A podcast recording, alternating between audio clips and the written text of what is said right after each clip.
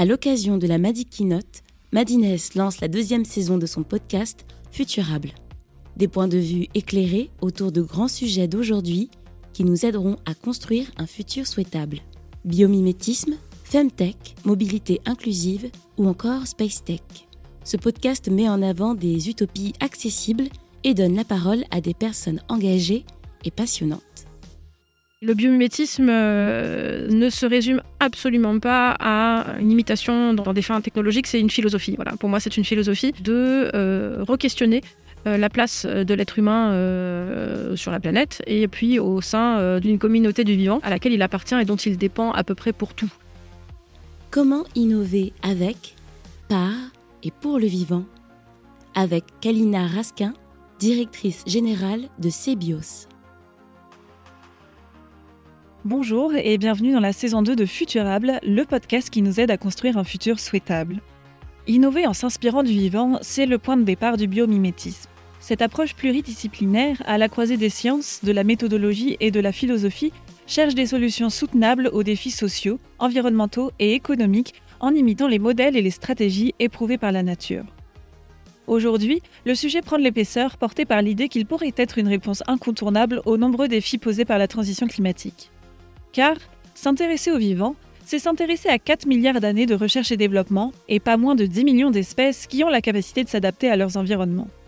Je suis Aurore Chatra et je reçois pour en parler Kalina Raskin, ingénieure physico-chimiste, docteur en neurosciences et directrice générale de CEBIOS, le centre d'études et d'expertise en biomimétisme.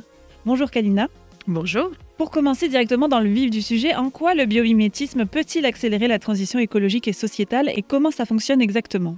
Alors, ce qui est intéressant, c'est de, quand on regarde l'ensemble des espèces biologiques comme des systèmes, hein, euh, que ce soit depuis euh, la cellule euh, unique jusqu'à des grands écosystèmes naturels, et eh bien, à toutes ces échelles-là, quand on, analyse la façon dont ce vivant, il gère l'énergie, il gère la fabrication de la matière, il gère ses processus chimiques, il gère la circulation de l'information, Bref, toute une série de grands défis euh, auxquels doit faire face l'humanité, et c'est exactement les mêmes questions que ce qu'on se pose à peu près tous les jours, euh, eh bien, il a des réponses à euh, toutes ces questions-là. Le vivant, il fonctionne à l'énergie solaire.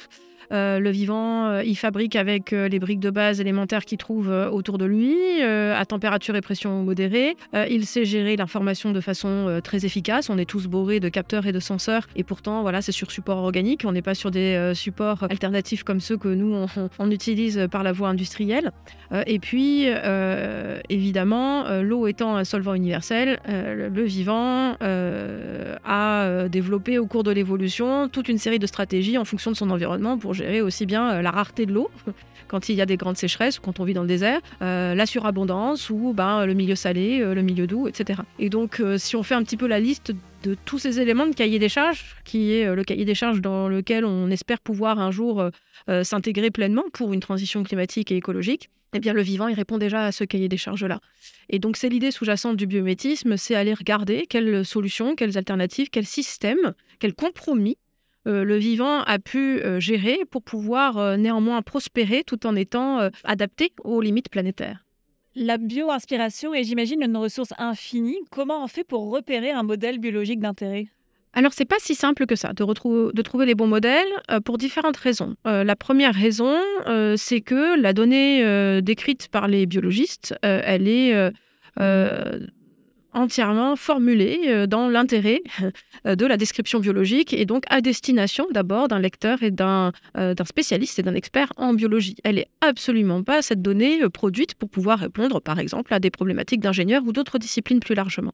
Et donc elle n'est pas facile à interroger cette donnée-là. Donc aujourd'hui, la façon dont on fait, c'est essayer de piocher des, des cerveaux et des personnes qui ont été entraînées à naviguer entre les disciplines et qui sont capables finalement de faire la traduction entre euh, euh, le champ sémantique, les besoins d'un domaine industriel et euh, la façon dont c'est décrit dans la littérature scientifique dans le domaine de la biologie. Donc ça, c'est le premier frein, c'est que déjà, on a donc cette difficulté au, transfert, mais quand on a des personnes en capacité de, le faire, eh bien, on peut aller identifier des modèles d'intérêt et puis aller décortiquer, comprendre comment ils fonctionnent, etc.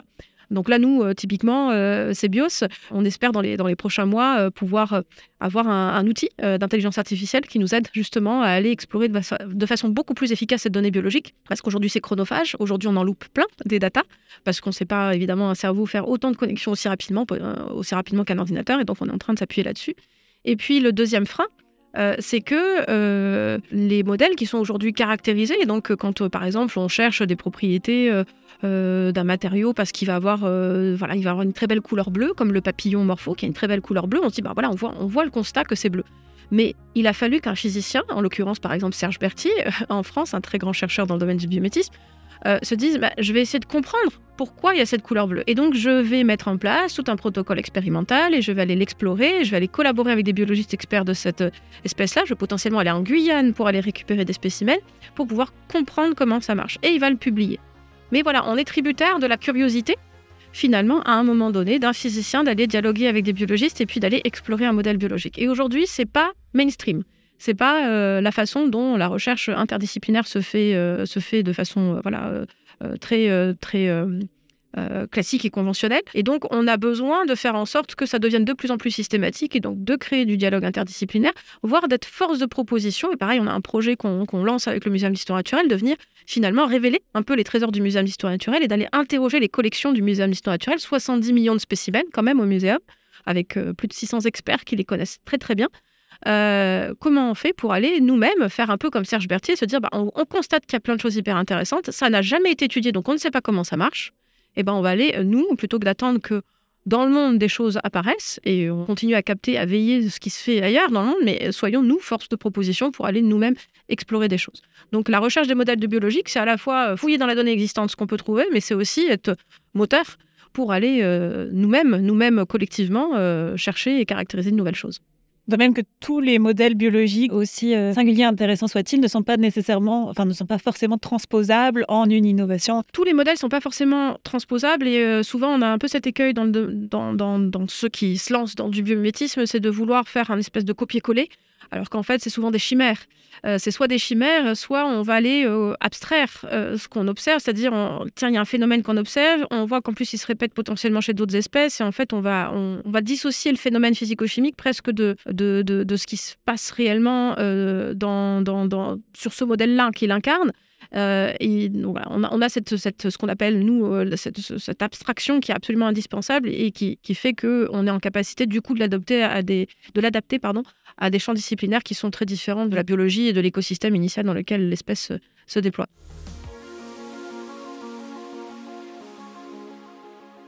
L'épidémie de Covid-19 de ces dernières années et les crises qu'elle a mises en évidence et cette fameuse notion euh, de résilience dont on a beaucoup parlé, ont-ils été un, accélérateur du biomimétisme?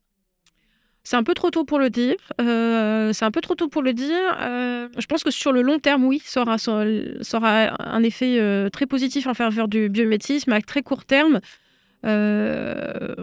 on a observé hein, euh, sur les quelques mois ou quelques années qui ont suivi euh, la, fin, on va dire, de la grosse période de crise Covid, plutôt presque un recroquevillement euh, d'un certain nombre de filières qui ont été particulièrement impactées par, économiquement par le Covid, et donc qui se sont surtout qui, qui, essaient de rester euh, plutôt dans leur rail et dans leur schéma euh, conventionnel par protectionnisme en fait économique. Mais elles vont pas avoir le choix. Euh, que ce soit le Covid ou autre chose, une autre crise, ce sont des secteurs qui vont avoir besoin de se renouveler, de se repenser.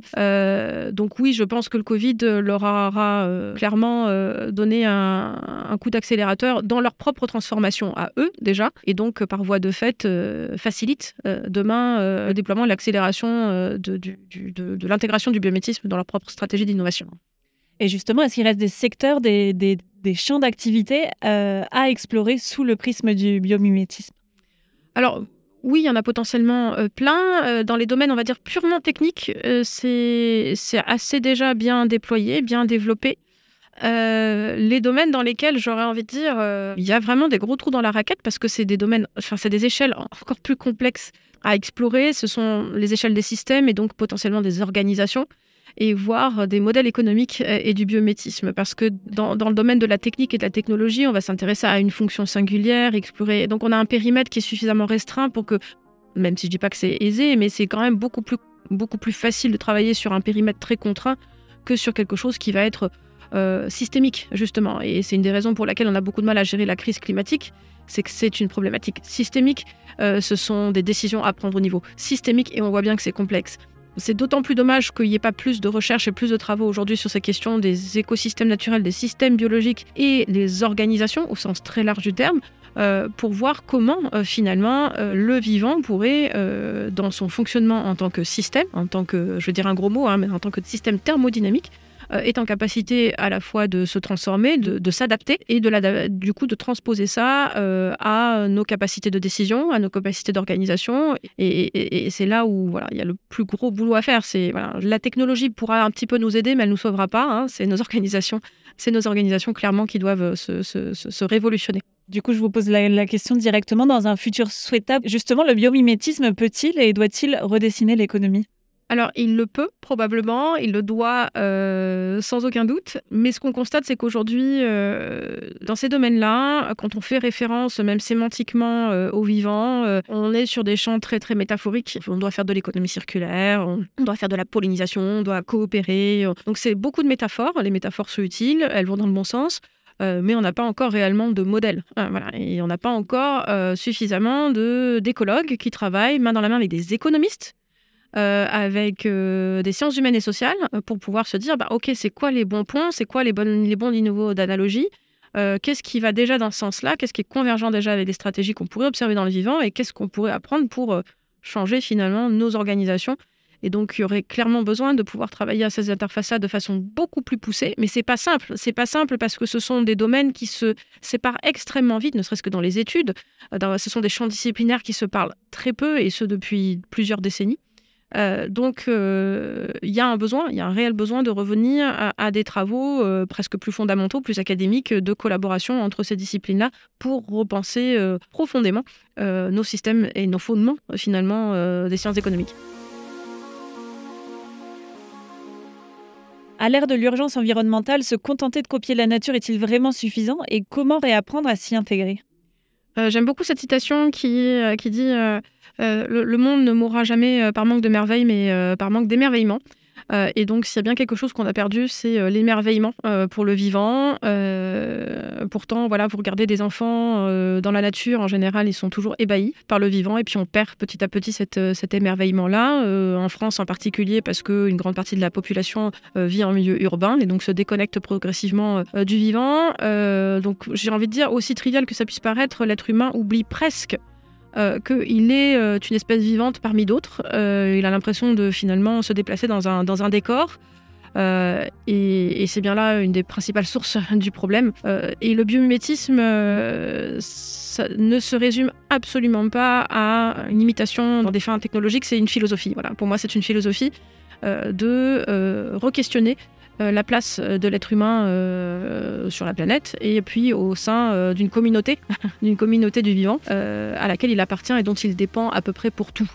donc le biométisme, c'est d'abord une invitation à se dire, bah, posons-nous la, question de comment fait la nature pour résoudre un certain nombre de choses, et puis comment surtout on fait en sorte d'être nous-mêmes biocompatibles, parce que si on ne l'est pas, on court à notre propre perte.